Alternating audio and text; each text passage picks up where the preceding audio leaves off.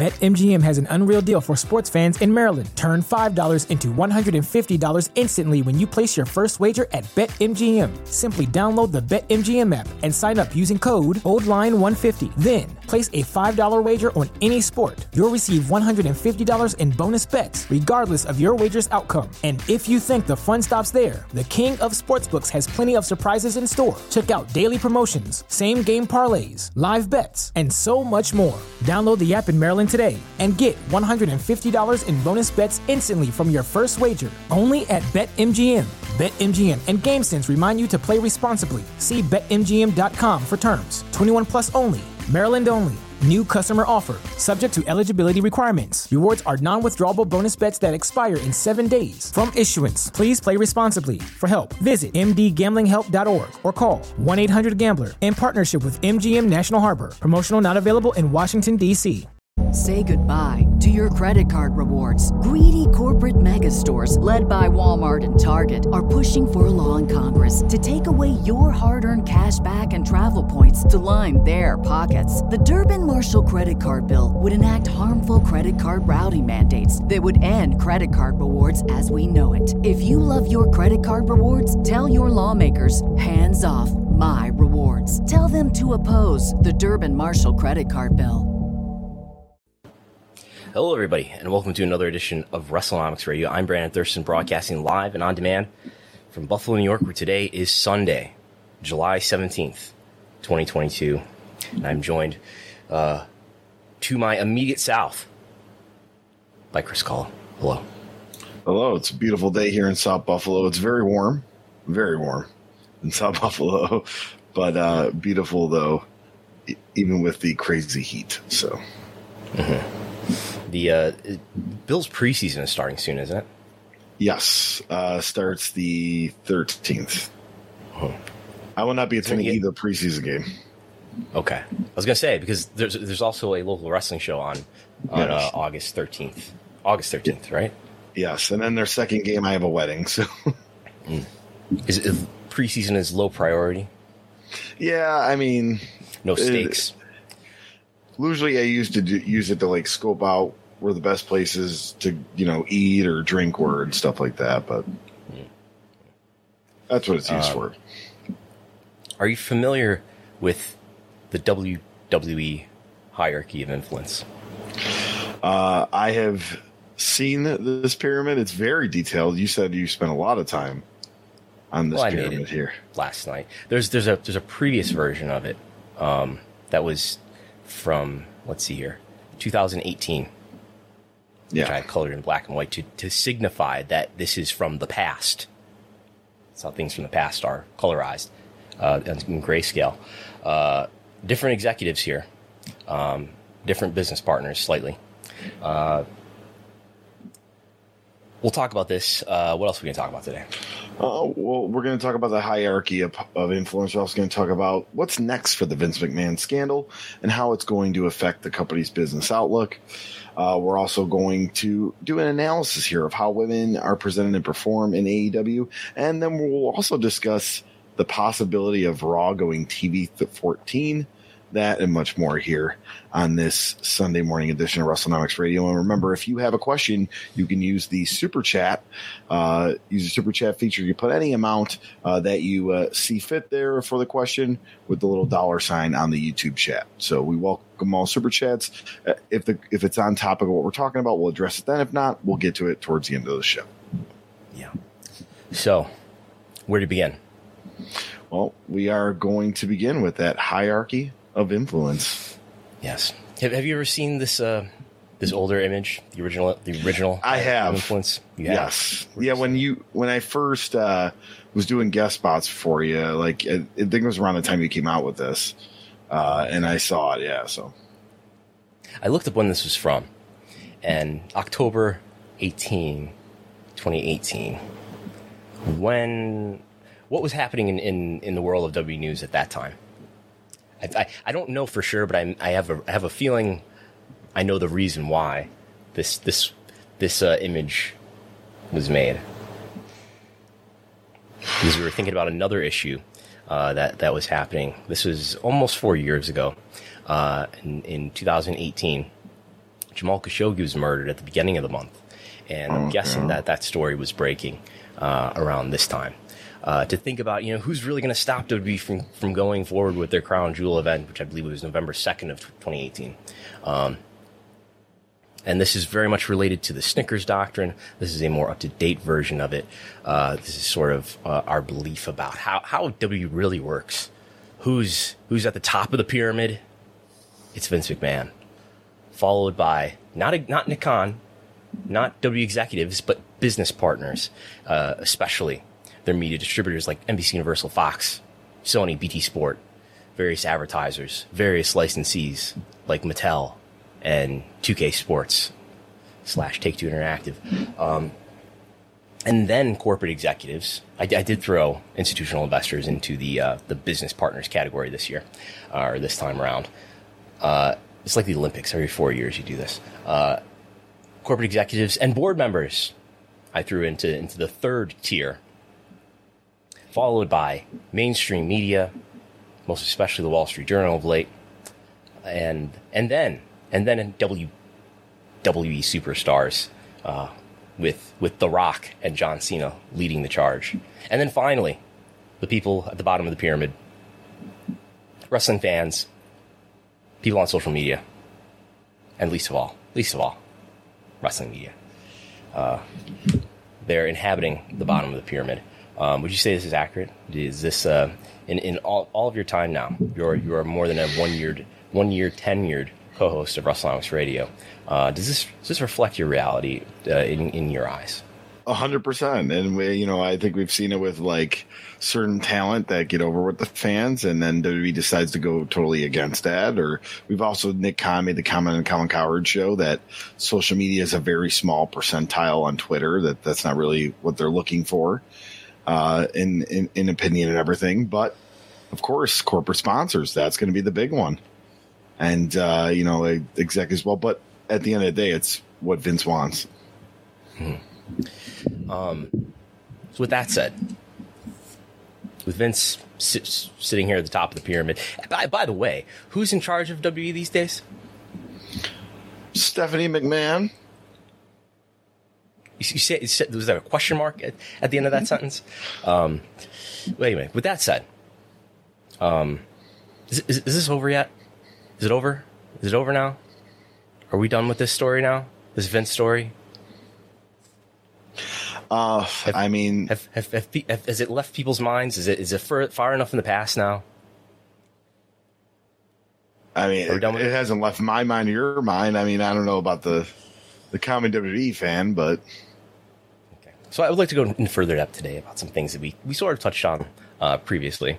It, most importantly, for, for WWE's future, um, and as we, we should say in the background here, there have been a couple, two reports now from the Wall Street Journal, one on June 15th and one uh, a week ago Friday, raising a number of allegations of NDAs and sexual relationships, sexual harassment, allegedly, uh, by Vince McMahon uh, with W employees, one W talent, a contractor, a corporate manager.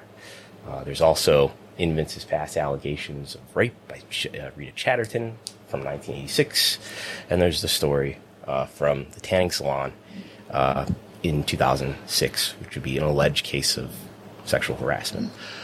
So, with with these things in mind, and there's an investigation ongoing from the board of directors who have hired outside counsel to conduct that investigation. Um, I can't imagine that um, Nick Khan's job didn't just get harder. And what, what's the most important thing to determining W's financial future? What are the most important deals that W has? I mean, TV rights, you know, so and uh, streaming rights, Mm-hmm. and then I would probably say after that, would probably be Crown Jewel. it's a Saudi deal. What's the most valuable two deals that W has? Oh, that's Fox and NBC Universal. And when do those deals expire? 2024. Yes. Yeah, September 30th, I believe, 2024. And the timing in which those deals would be renegotiated. They may be having conversations well in advance of that. I don't know. But the prime time, I would say, when those deals would be renegotiated is probably about at the new year, 2023.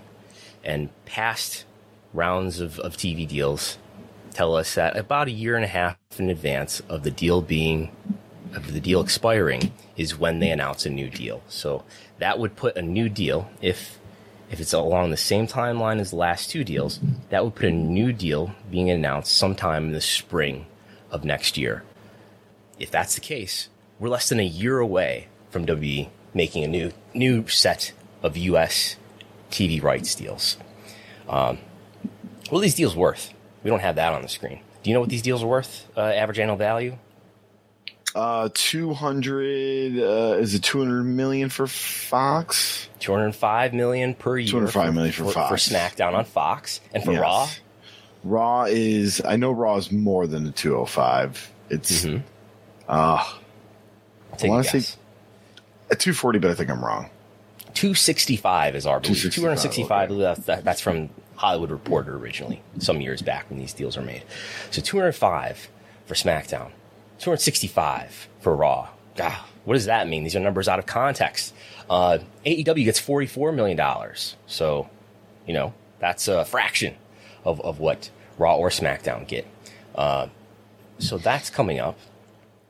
Now, how are ratings doing for Raw and SmackDown? Uh, which which will have a, a, a, which will be a big determining factor about whether uh, WWE gets a, a great deal, a good deal, or a not so good deal.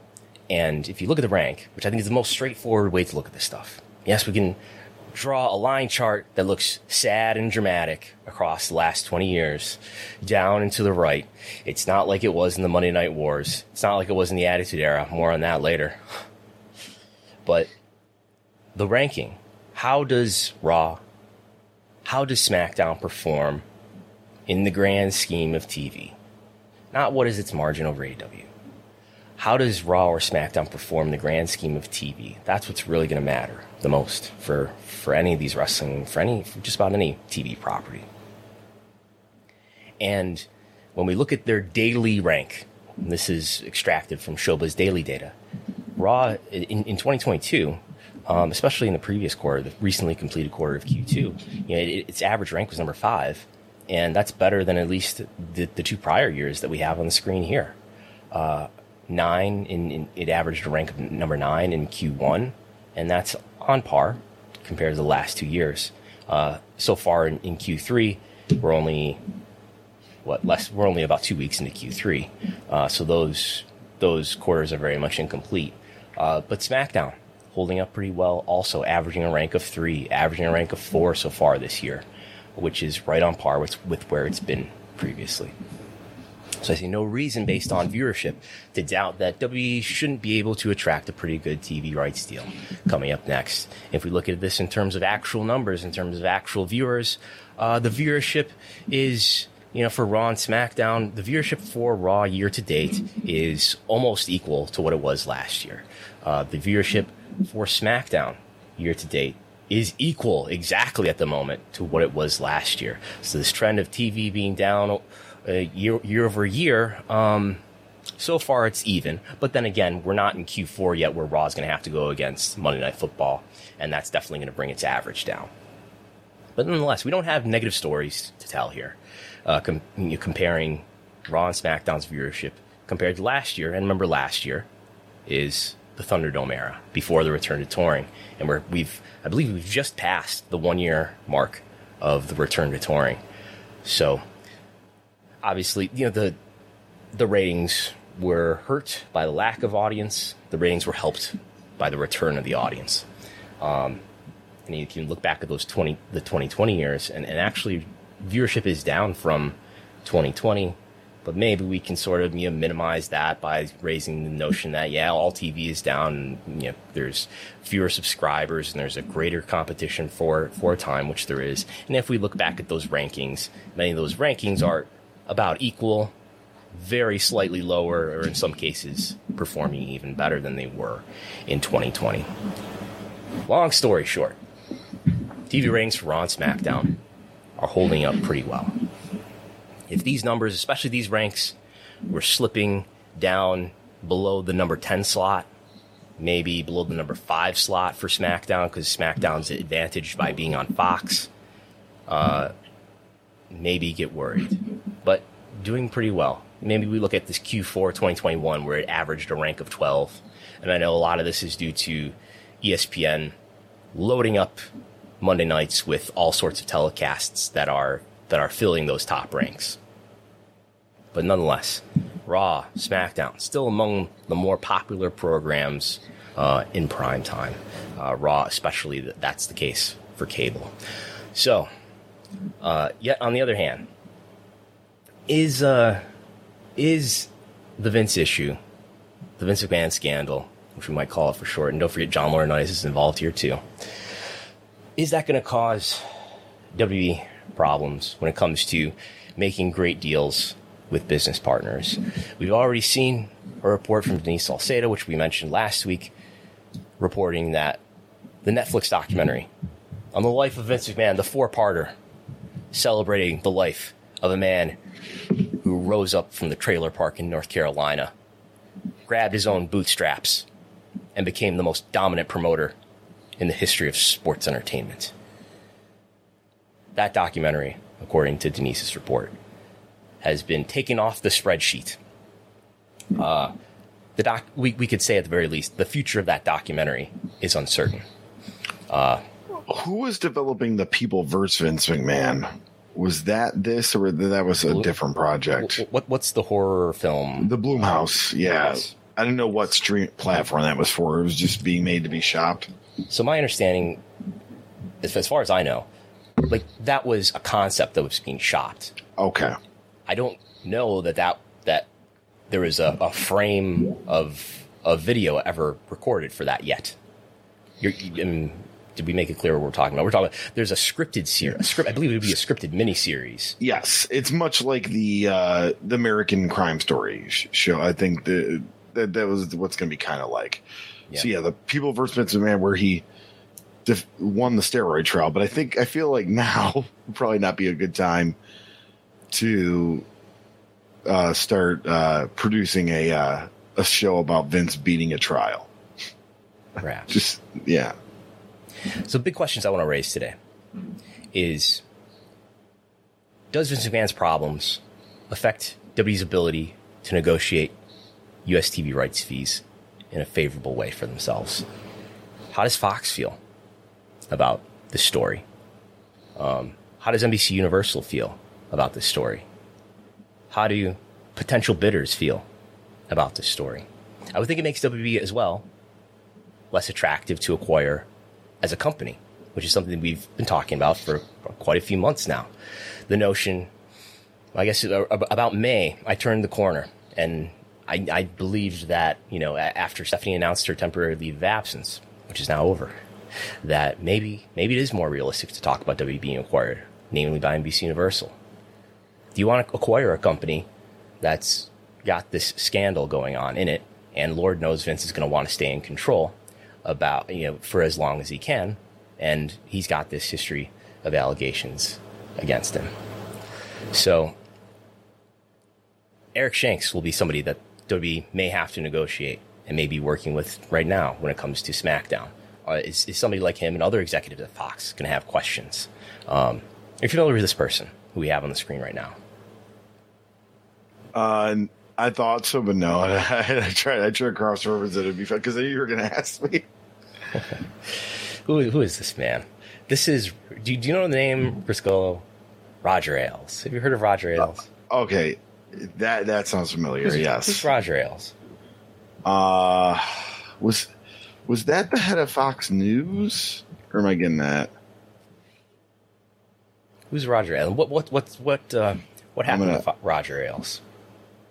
Okay, he's passed yeah. away now, but yeah, he, he was he was the chairman of, of Fox News, Fox Television. Okay, yes, was this the executive that they made the movie about with the sexual harassment allegations and all there's that? There's a movie. There's yes, a, okay. there's a mini there's a there's a Russell Crowe miniseries. There's a John Lithgow film with uh, those people depicting playing the role of Roger Ailes. Uh, what what happened to, to Roger Ailes? in uh, in terms of his his uh, his career? Um, was he he he was he was replaced when all those allegations came to light? Correct. Yes, yes. Yeah. He, uh, he he was uh, accused of lots of sexual harassment, and uh, he was forced to resign from his role uh, as I, I don't know what his title was. He was in charge of Fox News. Um, so Fox has a history of not tolerating this within their own company. Um, and then there's NBC Universal.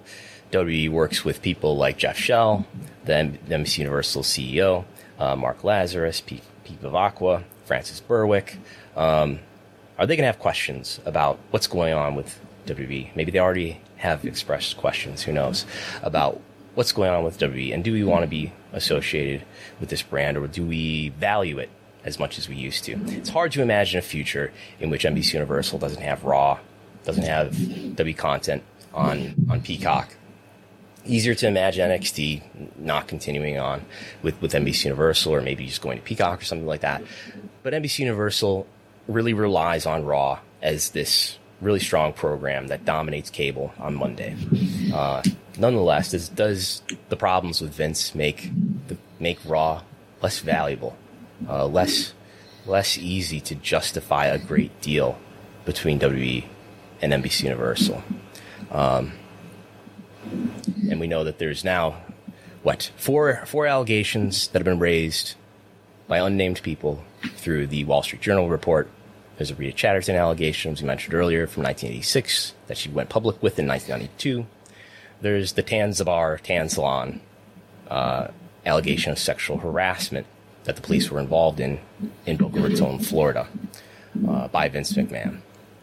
So, what's happening right now is WWE's renegotiating its Hulu deal, its next day rights for Raw and SmackDown and other content currently held by Hulu. Lots of hype that maybe that that that deal is being bid on by lots of people, lots of interest. You can imagine the kinds of streaming services that would be interested more so today than than they were a few years ago when these, these deals were bid on last. And uh, maybe it's Amazon Prime that's interested. Maybe it's ESPN Plus that's interested. Maybe it's Netflix that's interested. Are those parties going to be as interested now as maybe they were uh, some, you know, two months ago or so? Um, again, hard to imagine that Vince's Vince's problems haven't made Nick, Khan's job a bit harder. What's it like for W and uh, NBC Universal selling advertisements and Fox selling advertisements during Raw and SmackDown? Do people want to be as involved with WWE, have their brands associated with Vince's brand as much uh, today as maybe they did a few weeks ago? Um, memories. I know you wanted to talk about this, Gull, so we so included it for you. Memories of um, the WWE Diva search. Yeah, uh, you know, here they were looking for the next diva, but instead of wrestling challenges and you know actually showing, you know, that they are were athletic and all that, a lot of these challenges were sexualized, to say the least. What what you what time period are we talking about here? Uh, we're talking. Oh, was the first diva search at 03 or 04? What what, what does what does the Google machine tell you? Uh, Google. I'll go ahead there, but I know it's around that time period, and they they went on for quite a few years. Um, looks like the first one's in 04. so that's what's popping up on the uh, Diva search. We had reports at the time that Oh, 03. Wow. 03, 03. and they they did this how many times? How many Diva searches were there? Uh, let's see here. There was 03, 04, 05, 06, 07, and 2013. They did this in 2013. Yeah. Um, uh, it was okay. It was an unaired diva search. Uh, it was basically like a tryout. So, but they actually ended up not uh, putting it on television. Okay. But you know, the reports at the time that this was something to it was a morale boost for for the boys and things like that. And uh, John Laurinaitis is probably having a lot to do with recruiting the participants in the diva search. Um, wouldn't be surprised if there were um, some unfavorable stories uh, that happened, some unfavorable events that transpired during the diva search uh, at that dur- during that time, um, and that clearly involved women, lots of women. Um, fortunately, though, during this time, uh, since uh, June seventeenth, since uh, Stephanie McMahon took over as interim CEO and interim chairwoman, um, you know, there's if you're in WWE, if you're a talent in WWE, um, you're learning. Who knows what you've experienced personally, but you're learning that there are allegations of of sexual harassment, sexual misconduct, sexual assault against Vince. Um, and at least during this time, uh, you know, the person who controls the female talent's careers at this moment um, isn't Vince anymore, right? It's so who's who's the main booker for for WWE while uh, while Vince has stepped aside for the moment? No, Vince McMahon. Oh, Vince is still Vince is still in charge and, and still still uh, the head of creative for for WWE and still you know interacting with women and making big decisions about uh, their careers. So that's still happening. Um, and you know, there's there's examples of, of hires that WWE has made in recent years, bringing in people who themselves may have a history of, of sexual harassment, uh, allegedly, or at least were the subject of a sexual harassment investigation, including Jamie Horowitz. You want to re- update us on what the story was with Jamie Horowitz, who is the current WWE Executive Vice President of Development and Digital. Yeah, uh, so this was from Yahoo Sports. A huge round of layoffs was announced at Fox uh, one week before Jamie Horowitz was fired. Uh, Horowitz was fired in July 2017 from his position as president of national networks for Fox Sports amid its sexual harassment probe. Uh, Horowitz denied all allegations, and his unceremonious firing didn't stop him from getting a major position overseeing digital programming at DAZN. Uh, in 2018. Horowitz joined WWE in two, June 2021 as Executive Vice President of De- Development and Digital. Sorry, a little tongue tied today. so just to be clear, this is this is a hire that WWE made about a year ago. It's not a new hire, but this is worth bringing up in, in the context of a company that appears to have some issues at the very top with uh, sexual misconduct, uh, allegedly. So um, all this is happening. Not clear whether there's going to be more news here, we'll discuss that in a moment. Um, but WWE has an earnings call probably coming up, right? Because what quarter just ended? What quarter year just ended? The quarter two. Q2. When did Q2 end? Uh, like said, just a couple weeks ago, right? Right, June thirtieth. And when when does the, the earnings call happen in relation to when the quarter ends? It it's normally like a month in, right? Yeah. Yeah. Yeah. Uh, somewhere between like three weeks and five weeks, I would say. Somewhere around that, that range. Uh, so that would put the next earnings call, I would guess, around August 4th. Um, they didn't, I'm guessing it's not July, so it's probably going to be a Thursday. It's always a Thursday. And they usually make that announcement about two weeks out, I want to say. Uh, so they, so and they usually announce it on a Thursday. Uh, don't ask me how I know this. uh, so last Thursday passed, and there wasn't an announcement that was going to happen on the 28th. So my guess would be, purely guessing, is that on this coming Thursday they'll announce it's going to happen on the 4th. That would be my guess. Could be wrong, but that's what I would guess based on past history. Uh, so August 4th would be my guess. And uh, Vince McMahon doesn't talk that much on these earnings calls. Um, can't imagine uh, it would be a fun time for him. But I but the earnings calls are basically it's a, it's a prepared presentation by a number of executives, but then they go to Q and A with analysts, not members of the media, stock analysts, whose job it is to evaluate the value of WWE's stock, WWE's value as a company. Uh, but they but they're they often do ask questions that are you know, when the Jamal Khashoggi uh, murder happened, uh, when he was murdered by Saudi agents, uh, stock analysts had um, had good questions to ask. They were not uh, just turning a blind eye to like, yeah, go go ahead and, and do the show. They were asking questions about why they were continuing to do it. Um, so it's not like stock analysts are going to be total homers for um, for WE here. Uh, nonetheless, we can see here how little Vince McMahon has spoken on earnings calls, especially in the Nick Khan era, where Nick Khan does a lot of the talking, Stephanie McMahon does a lot of the talking. Um, sometimes, you know, other executives, including the CFO, uh, Frank Riddick, before him, Kristina Salen, they do quite a bit of the talking. And Vince will ha- make an opening statement and then move on. Um, if Vince is still not the the CEO and chairman on whenever the earnings call is, maybe August fourth, he probably doesn't do that much. Talk. He probably doesn't participate at all. Uh, but we'll we'll see what happens there. Um,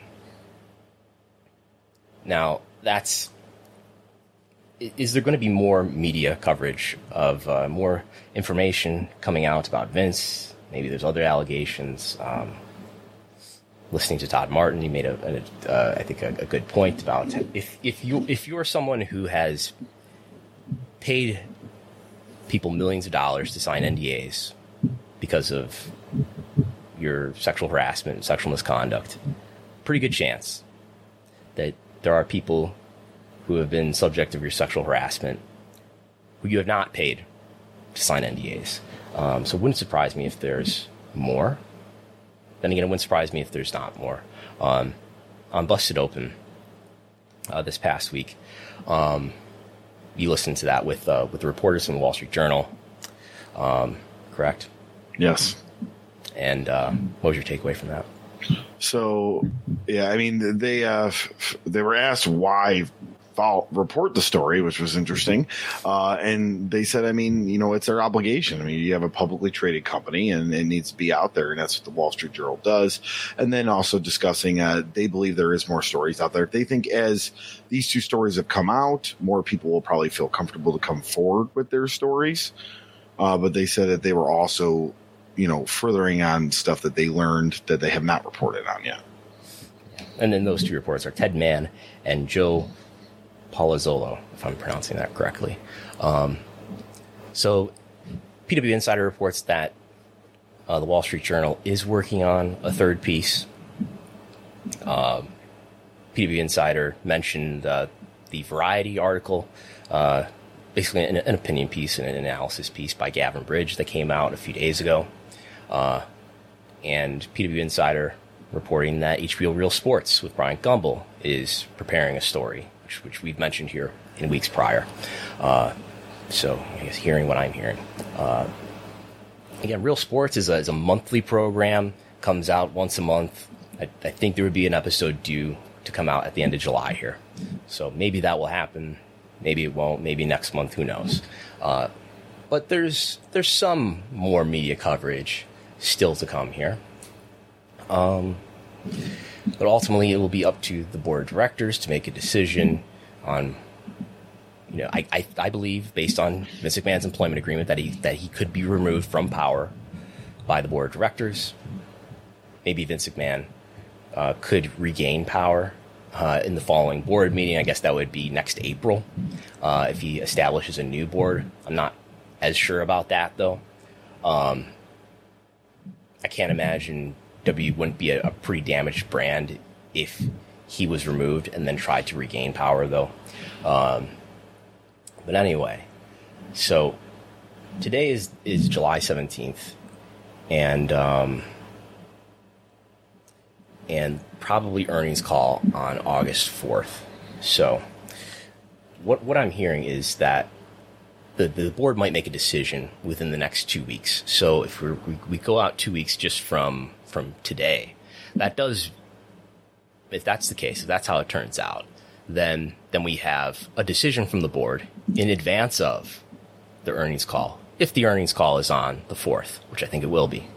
Um, so we could have a decision here before the earnings call happens, which probably makes sense. Would you rather have an earnings call, Chris Golo, with the board decision or without a board decision?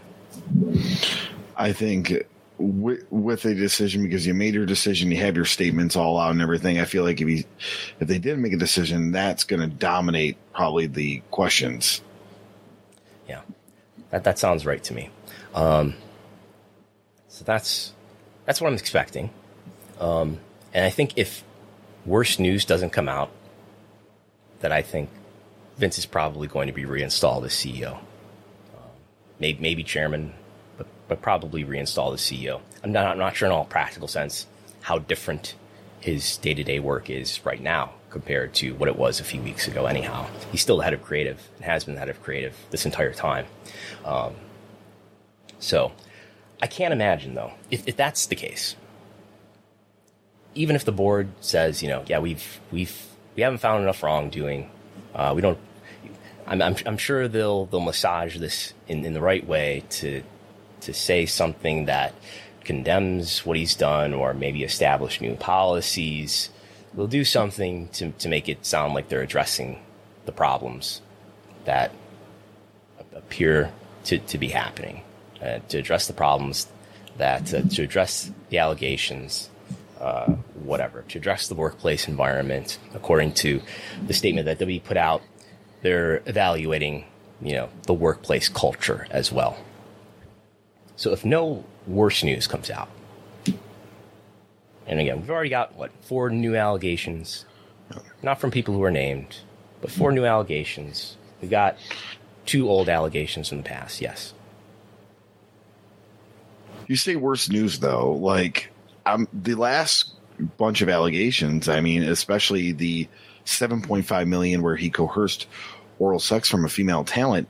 That to me would be the nail in the coffin like that I mean, that's, I mean, there was stories of that that came out in the Me Too movement and Speaking Out movement, and those people were removed or, you know, and uh, called out and, and all that. And like, and Vince is just to skate by with an allegation. I mean, it's an allegation, but I'm just saying, like, it, it, it's crazy that there hasn't even been a quicker response from that. And the fact that it's kind of being seen as, well, if nothing else comes out, he'll be all right. Like, that, that's a pretty, I mean, there were the other stories too, but that story really stuck out to me like, wow. I don't disagree with you. Um, I think the board doesn't have a ton of incentive to do anything but keep keep keep the boat from rocking as much as possible. And mainstream media, if if there's more important information to report, and if they can report it, and if it influences business partners, and you know, let's let's go back to the first slide uh, that we have for today if mainstream media can uncover enough information, and the way that they uncover it is important too. We don't know the names or the faces of, of anybody who uh, signed NDAs, uh, which is the information that's been reported by the Wall Street Journal.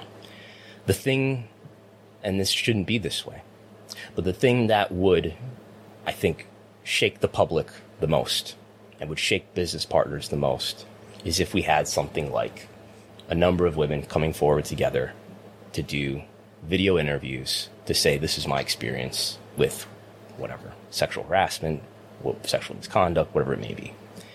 That's the thing. Names and faces, um, unfortunately, on an emotional level for the public, is what's required to give people an emotional response. Um, so, even if that doesn't happen, I mean, that's sort of a worst case scenario for Vince, I think. Even if there aren't bigger stories that cause, you know, bigger waves, um, and the board, and what could happen is that the, the board could decide to, you know, okay, we're putting Vince back in, into the CEO role. And then there's a response to that. So the sense that there's been an injustice here, and maybe there's more of a backlash to that that's another thing that could happen. Um, I go back and forth uh, a lot about in the, last few days about what I think is, is going to happen and how this is going to play out. Um, is Vince going to escape this and get back in, into the CEO role officially? Um, but I think even if, let's say, you know, there's a couple more media stories, but there isn't anything new and explosive in them and I think there's a letter that that former W employees uh, have, have been uh, signing. I don't know if that'll become public. That's something that would, you know, there's a letter that they would release to to media uh, to talk about what the workplace culture was like. Maybe maybe that happens. Maybe there's a, few other news stories, but nothing massive and explosive that causes lots of mainstream coverage and scrutiny of Vince. Even that, even in that scenario, I can't imagine that this doesn't affect uh, WWE's ability to leverage strong TV rights values with with its incumbents if they're interested in renewing. Presumably, I would think NBC Universal almost certainly, in my view, has to be. Uh, is Fox interested in, in keeping WWE? That seems less certain. Um, but more importantly, selling TV rights fees is like selling a house. If you have one bidder, you, you will struggle to get market value. If you have a lot of bidders, the the buyer of your house is going to be paying way more than market value for your house. But how many additional bidders? You know, does th- does this story increase or decrease the likelihood that WWE is going to have many bidders for Raw and SmackDown? I would think some bidders would uh, probably think, you know, new bidders. I think NBC Universal and Fox will probably still be involved, seeing what it's done for their networks, but maybe somebody like an Amazon or, a Netflix or, you know, uh, an Apple might go, ah, maybe this isn't worth it. Um, just real quick to touch on a mainstream media story. Uh, Real Sports of Bryant Gumbel does not have the story listed on their July docket.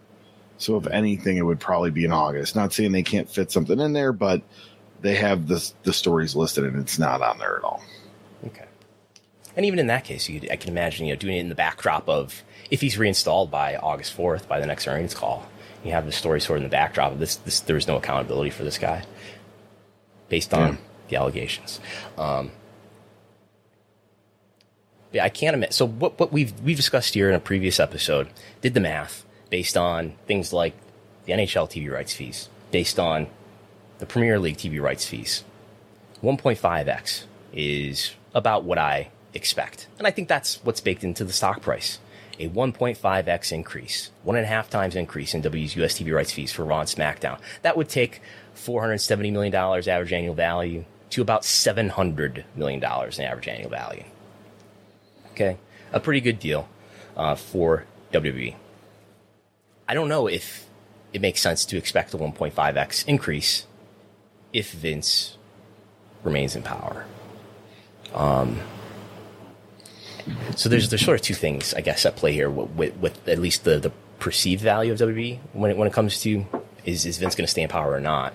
In that we've always heard this legend, which I think is overrated, that if Vince is not in power at WWE, that's uh, there's a lot of uncertainty with the company and the stock price will fall.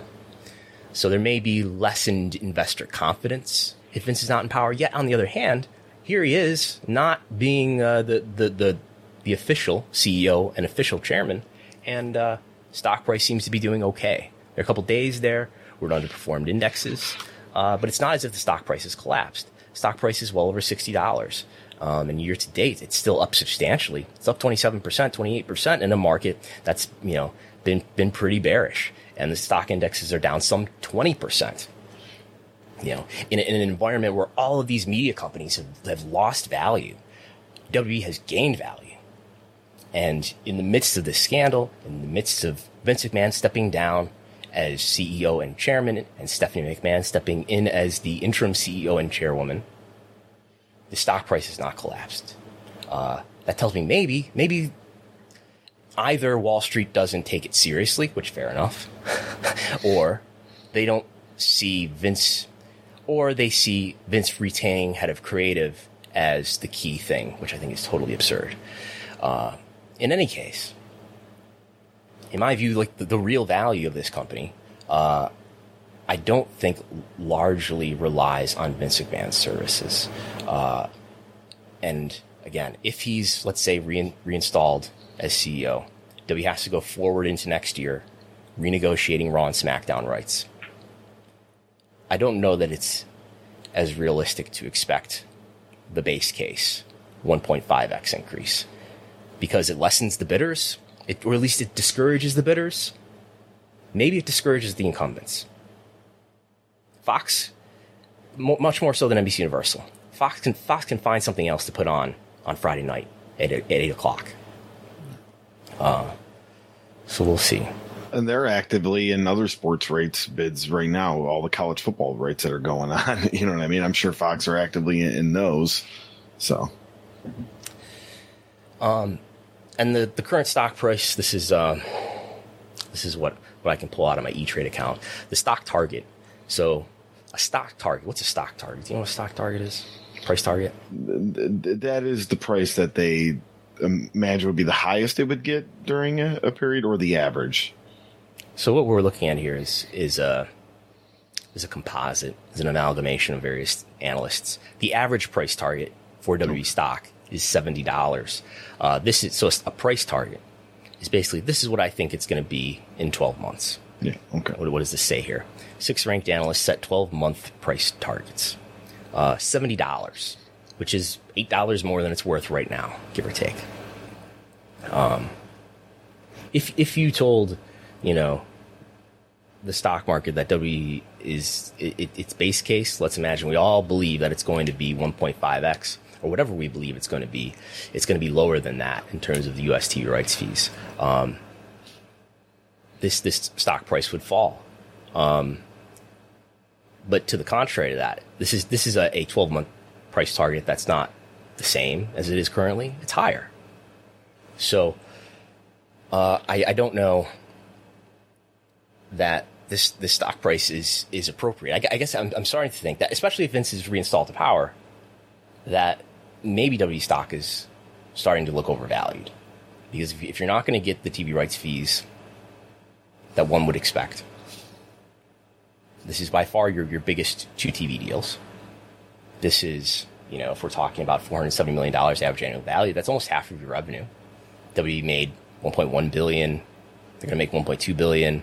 Remember, that's 470 is an average annual value. It's escalating each year, so it's probably nearer to like 500 million in, in, in a year like this one, which is pretty close to half of their revenue. Um, and if and if I'm saying the multiple on your revenue is going to be lower in your next deal versus what we what we expect it to be currently, um, I'm not sure this stock doesn't become over, overvalued. Maybe not today because we don't know what the outcome of W's board decision is going to be. We don't know what the outcome of Vince's tenuous status is going to be. Uh, but the stock might become overvalued. Neither of us have any positions in W stock. Is that correct? Correct. I do not have any stock positions in WE. I never have. No plans to initiate any such positions.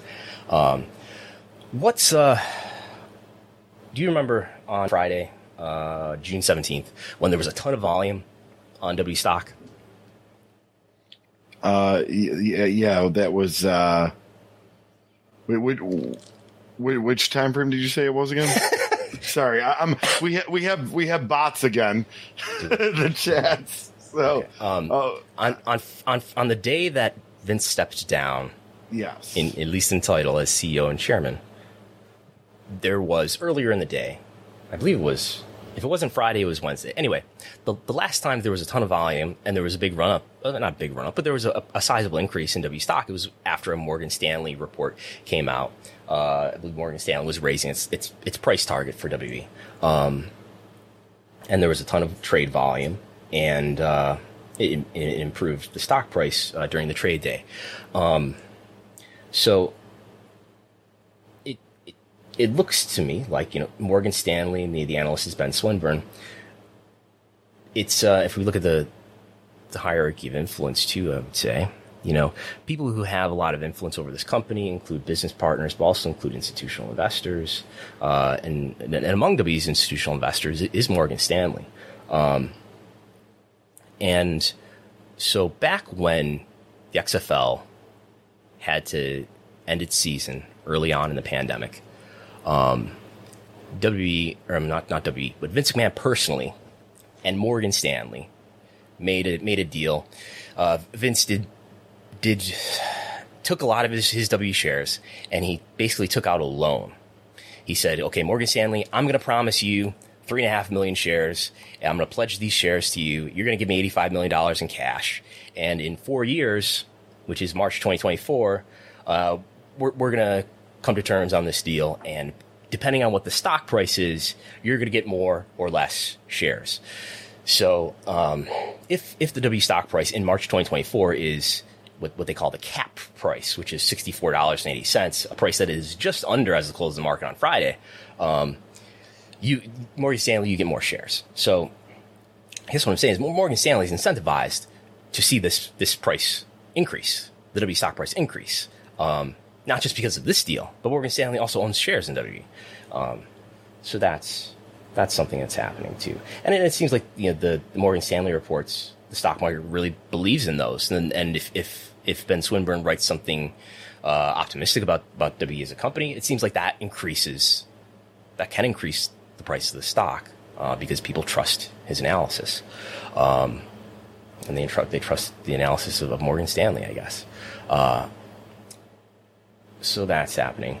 I guess um, I'm saying this all, all to say that there, there may be an overvaluation in W stock that I don't know that the wall that the that the the stock market that Wall Street is completely aware of. Um, this is not financial advice again, and, and we don't hold stock. But if, if Vince is the one who's sitting as CEO, and it makes WWE and Nick Khan's ability to negotiate TV rights fees more difficult, and they're not able to achieve a 1.5x increase in US TV rights fees, then why is this company valued to the nearly $4 billion market cap that it's valued at? I don't know that that makes sense. Anything else to add? Uh, nothing on that, no. Okay. At Parker, our purpose is simple. We want to make the world a better place by working more efficiently, by using more sustainable practices, by developing better technologies. We keep moving forward. With each new idea, innovation, and partnership, we're one step closer to fulfilling our purpose every single day. To find out more, Visit parker.com/purpose. Parker, engineering your success. Say goodbye to your credit card rewards. Greedy corporate mega stores, led by Walmart and Target, are pushing for a law in Congress to take away your hard earned cash back and travel points to line their pockets. The Durbin Marshall credit card bill would enact harmful credit card routing mandates that would end credit card rewards as we know it. If you love your credit card rewards, tell your lawmakers hands off my rewards. Tell them to oppose the Durbin Marshall credit card bill. Okay. Moving on. TV 14. Yes. What's happening here? Uh, Andrew Zarian uh, reported that there was a memo within USA Network that went out this morning. This was uh, on the 14th uh, regarding WWE Raw changing to TV 14 on July 18th. Apparently, that was sent out prematurely and the day was not finalized also from Fightful Select, uh, can confirm that there were conflicting messages internally at USA Network about the change. Those that would have made contact with that WWE hadn't heard of the change yet, but were looking into the move. We haven't heard of specific edict or direction change as it pertains to WWE's programming and the way it's conducted. We'll let you know if anything changes. Yes. So, uh, I don't know if this is really going to happen or not, this TV 14. Um, but uh, there have been a number of of short-term fixes that, that WWE's attempted to improve its ratings, and it, and it does result in at least a short-term fix. Um, whether it was the brand split in 2016, whether it was the McMahon family members coming out in 2018 to sort of apologize for the quality of their show, and uh, or whether it was the the installment of Paul Heyman and Eric Bischoff as the executive directors of Raw and of SmackDown in I believe it was 2019. Uh, neither of those uh, people lasted long in those positions. Uh, Bruce Prichard has taken over both of their jobs, I believe, at this point. Raw Underground. Remember Raw Underground? Yeah. The blood, the blood sport, seemingly inspired concept. Uh, I don't know that that even had a short term benefit on ratings. Uh, but uh, yeah. So, are, is, is the Attitude Era is back, right? No. we talked earlier about the hierarchy influence. I don't think a lot of TV, uh, I mean, a lot of uh, corporate sponsors would like the product that was put out in 1999, 2000, 1998. Um, no, notice, uh, even if this happens, even if Raw becomes TV 14, notice SmackDown is not mentioned here. SmackDown is on Fox. Um, you know, you know, the problem with, with, with WWE, why they're not even bigger than they are, is that it's just not, it's just not edgy like it used to be. And AEW is edgy, right? I mean, these, are, these are foregone conclusions that everyone agrees about. Well, language is a little different in AEW at times, for you sure. You think so? You think so? The, there's there's definitely more swearing. It's not overdone, but it's there. I, I have heard the S word uttered on on at least Raw. That might have been, but I, I I know more occurrences from the top of my head, at least, that were in AEW. Okay. Okay. There's definitely blood in AEW, and there's Yes. definitely not there's not blading, self cutting, self mutilation, and gory things on W programming. There's blood, but it's hard way blood, as we call it. Uh, so um, I, I, don't, I just don't see how this makes sense. Like, and I guess if, if W is going to have maybe Vince influence, you know, Vince scandal influence problems with advertisers, maybe again, I don't really believe this, but maybe um, there's they're saying, well, m- might as well if we're going to have problems with advertisers and attracting really really great advertisers, might as well do the edgy content and, and do more racy things and maybe do more violent things. Um, I guess, but again, I don't know how that makes sense for some of the business partners. I mean, the, my understanding with Mattel is that they've always wanted a, a kid friendly, a family friendly product so that when they sell their action figures and other toys, uh, they're selling things to kids that are not seen as wildly violent or obscene. Um, I don't see how that makes sense, even for one program, for Raw. Um, and that's always been our sort of our understanding is that that the reason why it's TVPG, which is a self rating, but the reason why it's TVPG is to to attract better advertisers, to attract the best possible licensees, such as Mattel. And I'm sure the Mattel deal is much better than, let's say, the Jakks Pacific deal maybe that they had previous to the Mattel deal. Um, I was listening to Between the Sheets this week, and Wow. 20 years ago, uh, this week, or I guess a part of last week, Dr. Pepper 7 Up Company pulled out of WWE advertising because of the content that they were putting in the Attitude Era. So they were losing big sponsors back then. Big 20 years ago, you said? What Yeah. was- What, what year? 2000, 2000 or 22 years ago. 22 years ago. I'm sorry, 2000. 2000. Okay. Yeah. Was, it- was it was it the Parent Television Council? That were- was, yes, it was, and it was Oh. the right to censor stuff. And yeah. the parent, the PTC, always unfairly going after things. um, so there's that. I'm very skeptical that this is going to happen. Uh, and, that, and even if it, even if this is like, and it's not clear to me based on the reports that we're seeing from Andrew Zarian and from Sean Ross Sapp, that this is like somebody that that Vince said, you know, as a creative decision, I want I want to do this. It, that it, this seems to be on the network side, so I, I don't know. Um, but it's great for wrestling media aggregators to be able to to post a story that sounds like bring back the attitude era. So there's a runaway train. Anyway, what do you want to talk about next? Uh, we're going to move on to women being featured in AEW and what does that look like ratings wise?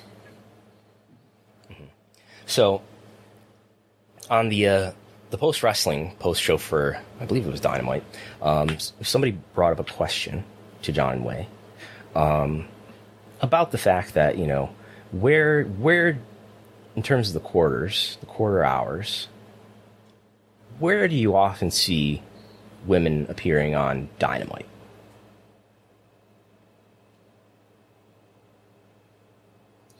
I mean, from what we see here, quarter four, quarter five, quarter six, and quarter seven seem to be the quarters. Yeah, so we see women in, in quarter hour seven and six, especially, right? So what if, what if, what I did here is I went through all the quarter hours for the last year, basically the very end of June of last year, to the very end of June of this year. So about about a 12 month period. And to get into the weeds for a moment, I I, I wrote a program that would I, that would identify the names and basically figure out what names are being mentioned and then determine whether these were women and uh, and counted everybody up. Um, and what we find is, is what you would expect from if you if you're a regular Dynamite viewer. I think you, you find some intuitive results here. In that, women are almost never in in the first quarter. Women are almost never in the final quarter, which uh, which do tend to be the most I would which come off to me as the most important quarter hours um, for Tony Khan. What he puts puts he feels like he wants to put something really important, really exciting in quarter hour one, catch those people coming off of the Big Bang Theory and keep them, try to keep them throughout the show. Put something really exciting at the beginning there. And then you want to keep your audience, retain your audience through the whole two hours and advertise something really important and really exciting at, at the end of the show. Um, so that's what's happening there. And this is sort of, it's, it's, it's definitely more so women and, uh, more so men uh, it's less so women and more so men who are in those quarter hour one and quarter hour eight slots. Um, now, that's where they are. Does is that is that justified in the performance of the quarter hours? Is the question that I wanted to try to answer. Um, a number of issues that we're gonna have to deal with here, but we can start by by looking at the rank. So I took the, the 1849, the demo, and I said, what is the average uh, among these eight quarters, right? There's eight quarter hours in a two hour show. What is the average ranking for each of these quarters w- when women are present and when women are not present? Um, there's only one example, and I don't know what it is, but there's only one example ever of women appearing. Now, this would include um, short promos and things like that, uh, ideally with more time, I would like to look at just matches and just live promos. I think those those are the longest segments, and those tend to have the greatest effect on ratings in a, in a genuine way. Uh, but there's only one instance that my scripts, that my analysis found of of women being present in QH1. So we can kind of throw that out because we don't really, and it was not, it was the most rated, the, high, the most watched quarter of, of that show, but that's only one example. Um, but anyway, when we when we look at uh, things that do have a number of examples, like QH3, 4, 5, 6, 7, uh, most of them do tend to rank lower on their given program when they have women in them versus when they don't have women on, on them, right? So if we look at, for instance, QH6 and 7, where women appear, appear most often, uh, the ranking is is about equal. It is actually slightly lower when women are there for QH6, but in QH7, um, it is it does tend to be a slightly lower ranking uh, when women are present versus when women are not present. Um, and overall, the average is like a 5.2 when women are present for all quarters. The average when women are not present is a 4.2. Um, so, what I can't come out here and say is that, hey, look, when women are on the show, the ratings perform just as well, if not better. Uh, I can't say that. Um, now, what I also can't say is that there's not a self fulfilling prophecy here in terms of if you're not presenting any personalities in a, in a really important way, um, if you're not, you know, giving people opportunities to get over uh, in, in, a, in a, at a really high level, um, you're going to end up in a situation where, you know, the people who get most over, the people who have the most opportunities. Um, so I can't say there's not a self fulfilling prophecy happening here either. But I also can't say that there's not such a disparity in pr- presentation versus performance that uh, that that women on Dynamite uh, are doing really well in ratings and are outperforming their placement. Um, so I think this is this is a more complicated. So this is the question too. Well, maybe it's the case we can complicate this further.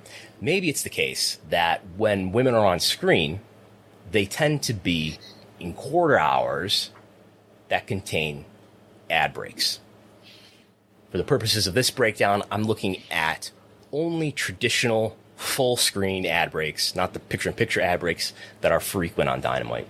Um, and it is the case that quarter hours, and this is this is this pertains strictly to a quarter hour analysis, but it is the case when quarter hours uh, have women on screen in some portion of that 15 minutes, those quarter hours are slightly are somewhat more likely to have ad breaks in them.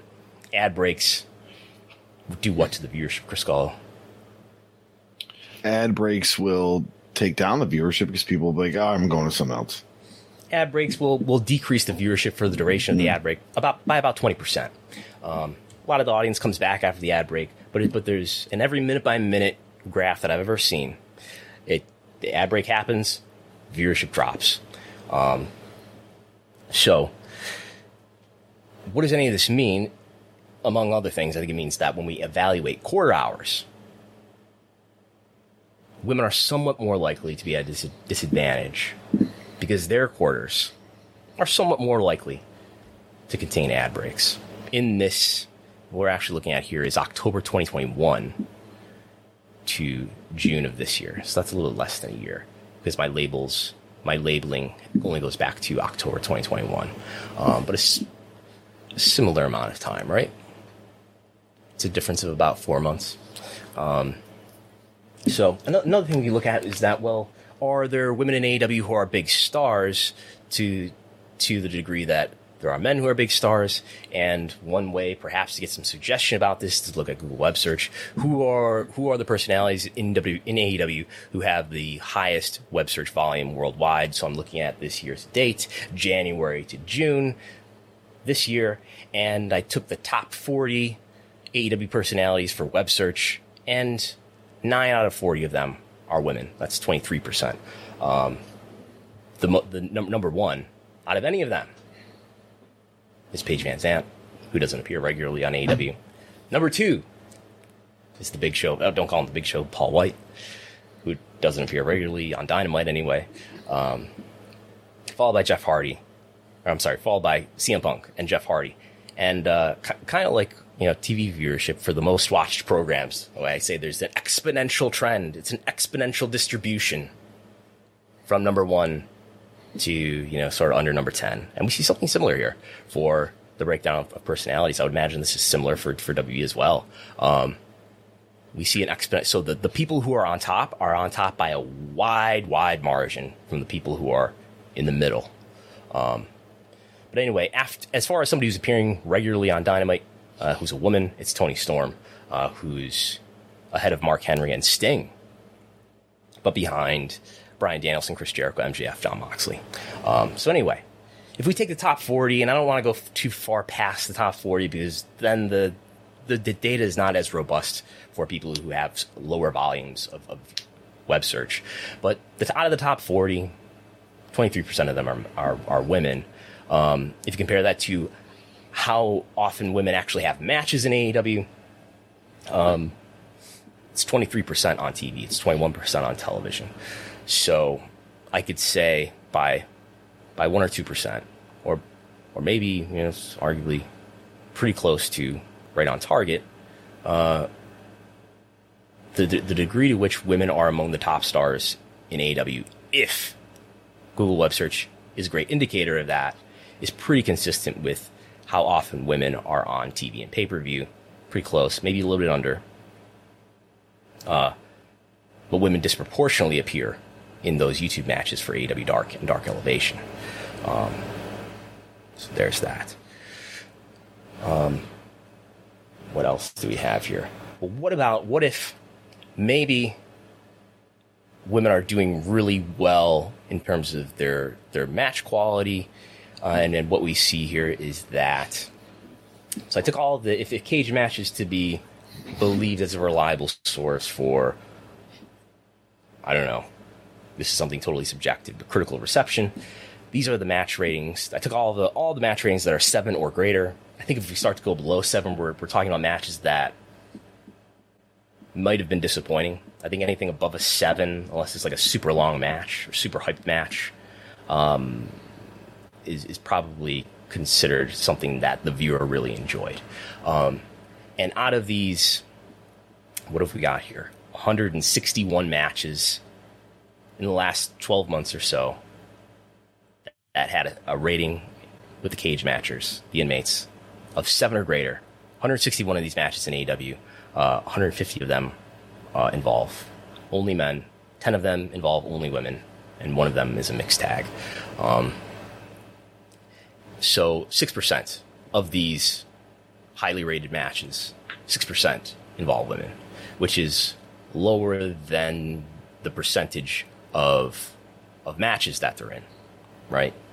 Uh, so there's that. And we do have this 8.7. Everybody's, I, I, as soon as I made this chart, I was like, everybody's going to want to know what that 8.7 is. The, the, the most highly rated match, uh, women's match for AW was rated an 8.7. And that is a Hikaru Shida versus Serena Deeb match from like October. Um, so there's that. Um, I know you were, you were telling me off air, Go, that, that this, this proves that sexism is over with. And I said, I don't know about that. Uh, but um, no, but I, I, I do uh, have a uh, question, but it's I don't know if it's a question that can be answered, but I do wonder that if AEW are able to acquire a few bigger names in women's wrestling. Who do you have in mind? Who do you have in mind? Have either just recently became a free agent or will become a free agent. Uh, uh, Paige, who I believe is free to sign anywhere at this but, point, but, I believe. But Paige can't wrestle, right? Like Paige is uh, a very injured. It could. I mean, we, it could be the these doctors didn't clear, but other doctors have. I don't know. I, I have no okay. story on that. Okay. But then we also have Sasha Banks, which you know she could be somebody that could become available. We're not sure when that would be. Uh, can, can Tony avoid her uh, avoid uh, afford her fee though? it is pretty hefty from one of the reports are yeah, but yes, uh, um, reportedly, I mean, it's like thirty thousand dollars, and let's just say they signed Sasha Banks. I could see her in the first or last quarter, and I could see this. She would be in the top five of that top forty, if you know, for sure. I, I think Sasha Banks is a very, very big star. Um, for WWE and would, and would be for whatever company she went, went and worked for. Um, Mercedes Varnado, by the way, she I believe is her uh, real right, name that probably, she's going by in the convention circuit. Probably not using the Sasha Banks name yes. if she's outside of, of WWE. Um, so there's that. Um, tickets went on sale. I think this, this will be our final topic. Tickets went on sale for uh, the AEW pay per view All Out on September 4th. They're also doing, this is in Chicago, by the way, not in Toronto. It's be in Chicago. So they're doing Dynamite Rampage and All Out in the Now Arena, uh, just out, outside of Chicago in Schaumburg, Illinois. Uh, ticket the so they what they did this time is the individual tickets sold out very quickly, but they held a lot of these all out tickets so that the only way you can buy them is as a combo package. If I'm understanding this correctly, a lot of these tickets, 1,719 according to WrestleTix, at least as of two days ago. As of what would that be? Friday, according to WrestleTix. 1,700 of those tickets for All Out can only be purchased if you if you triple down and buy tickets for Dynamite and Rampage as well. Um, so when they've done these these um, pay per views where they do the adjoining Dynamite and Rampage in the same city, uh, which they did last year, for example, uh, All Out, according to WrestleTix, over ten thousand tickets distributed for All Out last year in I believe the same venue. Um, it was at least in the Chicago area, ten thousand, but for Rampage it was six thousand for Dynamite, it was just under 6,000. So you can see how, you know, they, they probably feel like, you know, how can we fill up the arena for all three days as much as possible? Um, and it looks like part of the strategy here is to tie those tickets together, a lot of those tickets together anyway, in a bundle uh, to try to elevate the ticket sales for those other two days. Are you going all out? Uh, not not right now, but uh, I I've had other people that are going to Chicago that weekend, and it I'm not 100 percent ruling it out. Okay. WrestleMania tickets are going on sale on August 12th. That's that's only that's that's less than a month away.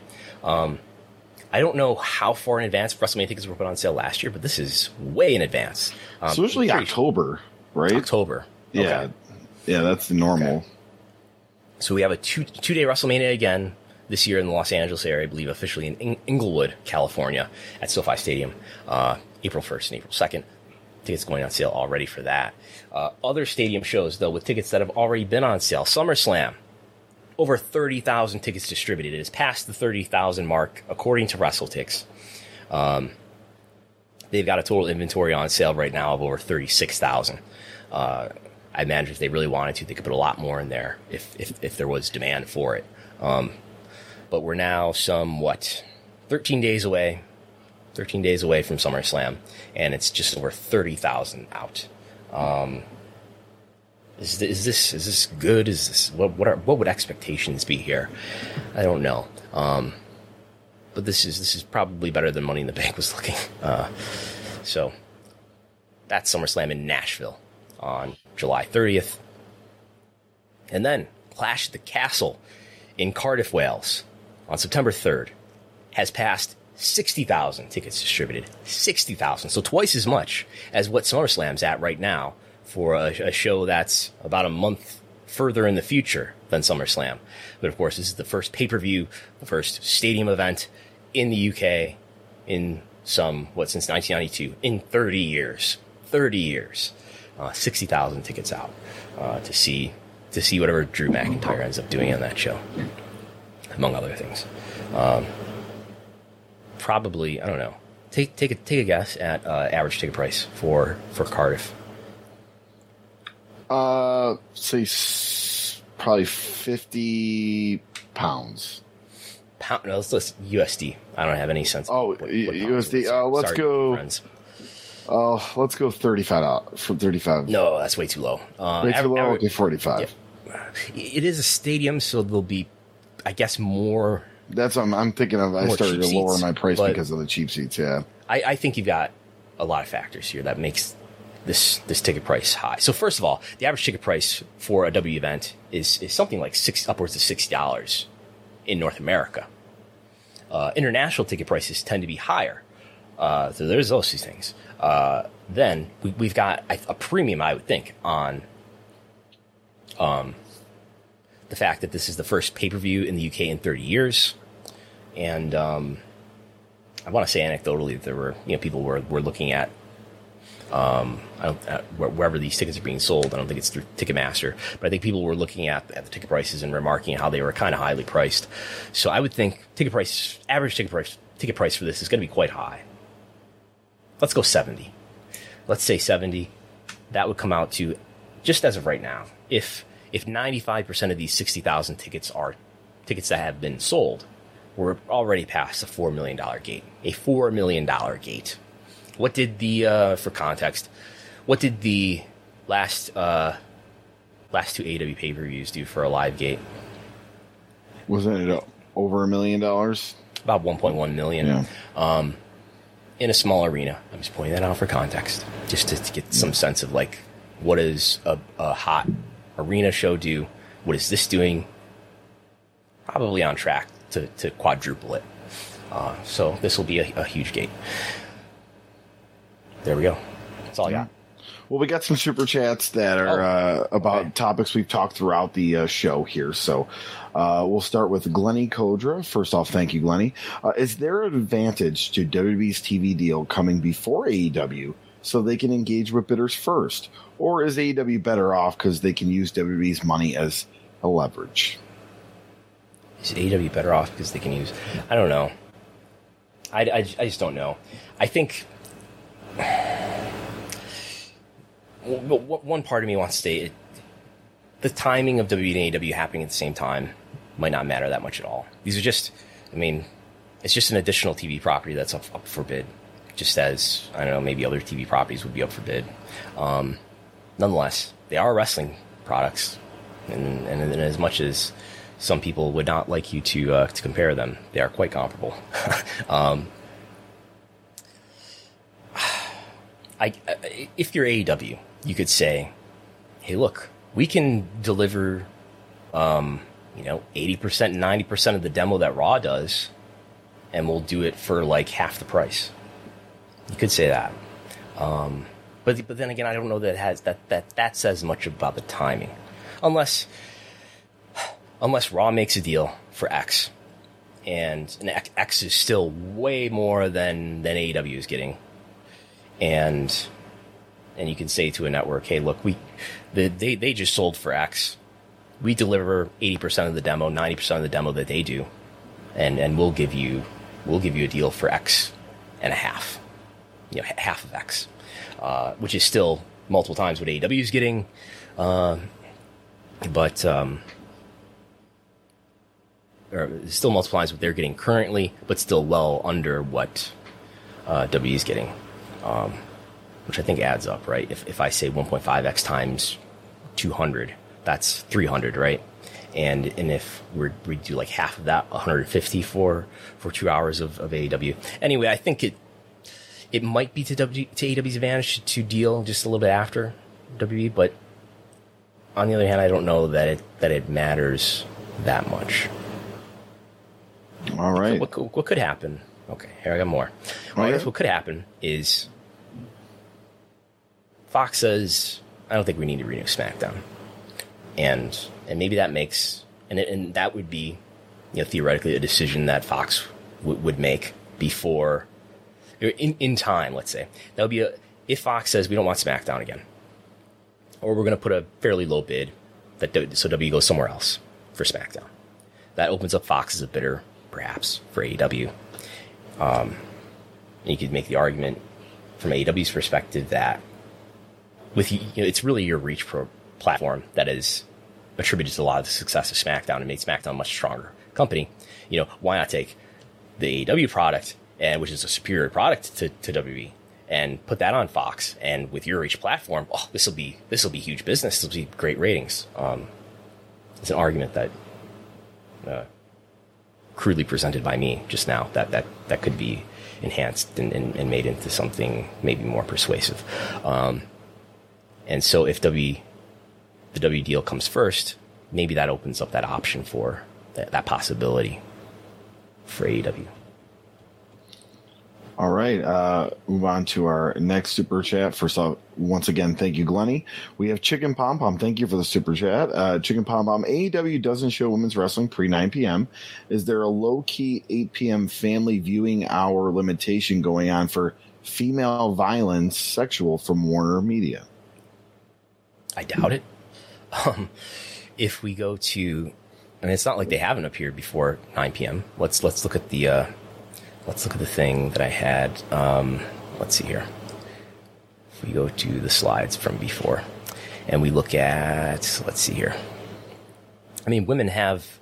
I can't say for sure that they've wrestled. I mean, we could if we took took some time, uh, but I mean, women have appeared in Q4 and three, which are before 9 p.m. Eastern uh, 11 times and 22 times, 33 times. And some of those have to include matches, right? I would think. Uh, in the last year. Uh, so I, I highly doubt that the network um, is is urging AEW to put women later on in the show versus earlier. All right. Thank you, Chicken Pom Pom. And our last super chat here from Tim B. Uh, thank you, Tim. Uh, would forcing combo purchases limit scalping activity, or at least, or at the very least, extract more from scalpers, knowing fans can pick them up for pennies later? I don't know. I think. I th- what do you think, Cole? I think with a combo package, I mean I, I, it would be harder for scalpers to move that because some you got to think that I think the Wednesday, even though Dynamite's such a featured show, a lot of people go, attending this show are going to be coming from out of town, right? So you kind of take Labor Day weekend off. You probably get the Friday off at work. It's probably hard to get that Wednesday. So I would imagine people going full in for the combo packages would have to mostly be locals or people that just make a whole week of it. I suppose, yeah, because you're. I guess that does make sense that you're. It, it's it's less attractive to scalp should we be saying scalping? It's less attracted by it for a secondary market sale. Yeah. um, then uh, if if you have to commit to um, to these three purchases, and those that Dynamite and, and Rampage ticket are, are probably going to be hard, a lot harder to sell, especially the Dynamite ticket, as you pointed out. Um, yeah, I guess that I guess that makes sense to me, Tim B. All right. And that is what we have. Thank you to everyone who sent in a super chat today. Yeah. Thanks a lot. Um, what's going on with Chris Gullo? Uh, Chris Gullo, finally, we got a new episode of Rediscover the Indies up. Uh, oh. The final part in Bert Prentice deep dive. Uh, we talk about uh, his role in TNA being the local promoter, then when they left Nashville, how that affected him, his kind of promoting career there for just doing USA Championship Wrestling, doing a lot of Jerry Lawler anniversary reunion shows. But also, did you know he was in a movie? Yes, Bert Prentice played a wrestling coach in the Sting movie Moment of Truth. and we discovered that uh, while doing the research uh, for that episode. So, uh, you can check out Rediscovering Indies on all the major streaming platforms. Also, RTI Pod on Twitter and Instagram, Rediscovering Indies on Facebook. As far as myself, Chris Gullo, Twitter, Instagram, Facebook, uh, I will be appearing at Buffalo Championship Wrestling next Sunday in the corner of Vince Valor uh, as, as Are you, a manager. You're being a manager. You're being a yes. manager. Yeah. Are you known as Chris Gullo as a manager? Oh, yes. Yeah. Wow. Have you done yes. this before? Uh, this is the, this is the second time for this. But yeah, the, the the the gimmick is is that I'm the greatest ring announcer alive. so while while being in the a manager, manager. yes, because I will not let the current ring announcer ring announce I Vince see. Valor. So, so, you, so you like Paul Heyman introduce yes. your client. Yes. I see. Um, wow. Interesting. Not not Topher. What was what was your manager name? Topher, Topher Sinclair. Topher Sinclair. Yes. Yes. The the hipster. Is yes. Okay. Okay. Um, there's Patreon as always, patreon.com slash WrestleNomics, where you get my TV ratings reports nearly every day. You get access to the WrestleNomics viewership spreadsheet. You get slides. If you want to see the slides that we went through today uh, and every week, uh, those are out there for patrons. Uh, and you, oh, we got to do we got to do who's a draw this week. It's coming. Yeah, yeah who's draw on Wednesday, we will do that. And I believe we talked about we're going to intertwine the company popularity in that as well. We'll we'll see. Yeah, I'll. It, you never know. It, it, it's all up to the slides. It's like a Ouija board. You never know where it's, gonna, where it's going to go. Uh, but we'll, we'll be, we will be doing we will be doing who's a draw this coming week. That is uh, audio and slides and video for patrons only. Uh, you also get access to the pro wrestling in, pro wrestling industry reports for each of the years of 2019, 2020, and 2021 as well as additional occasional reporting and things of that nature. Uh, thanks everybody for listening. Thanks everybody for your super chats. Um, thanks to Post Wrestling for being our podcast distribution partners. Chris Gullo, read us out. Yes, uh, we want to thank our WrestleNomics contributors, Jason Oprenser, Chris Ely, technical consultant Phil Chertok, Special thanks to John Pollock, Wei Ting, Corey Gibson, Show Buzz Daily, and WrestleTix. WrestleNomics was created by Chris Harrington, distributed in cooperation with Post Wrestling, and supported by listeners and viewers like you. Yes, Phil, Phil Talk working on a WrestleNomics ratings game, which we've been doing in the Discord, but that may become a Twitter game soon. There, there, there's a scoop for you. Okay, thanks everybody for listening. Talk to you next time. Bye. BetMGM has an unreal deal for sports fans in Maryland. Turn $5 into $150 instantly when you place your first wager at BetMGM. Simply download the BetMGM app and sign up using code OldLine150. Then, place a $5 wager on any sport. You'll receive $150 in bonus bets, regardless of your wager's outcome. And if you think the fun stops there, the king of sportsbooks has plenty of surprises in store. Check out daily promotions, same game parlays, live bets, and so much more. Download the app in Maryland today and get $150 in bonus bets instantly from your first wager only at BetMGM. BetMGM and GameSense remind you to play responsibly. See BetMGM.com for terms. 21 plus only. Maryland only. New customer offer. Subject to eligibility requirements. Rewards are non withdrawable bonus bets that expire in seven days. From issuance, please play responsibly. For help, visit mdgamblinghelp.org or call 1 800 Gambler in partnership with MGM National Harbor. Promotional not available in Washington, D.C. Say goodbye to your credit card rewards. Greedy corporate mega stores, led by Walmart and Target, are pushing for a law in Congress to take away your hard earned cash back and travel points to line their pockets. The Durbin Marshall credit card bill would enact harmful credit card routing mandates that would end credit card rewards as we know it. If you love your credit card rewards, tell your lawmakers hands off my rewards. Tell them to oppose the Durbin Marshall credit card bill.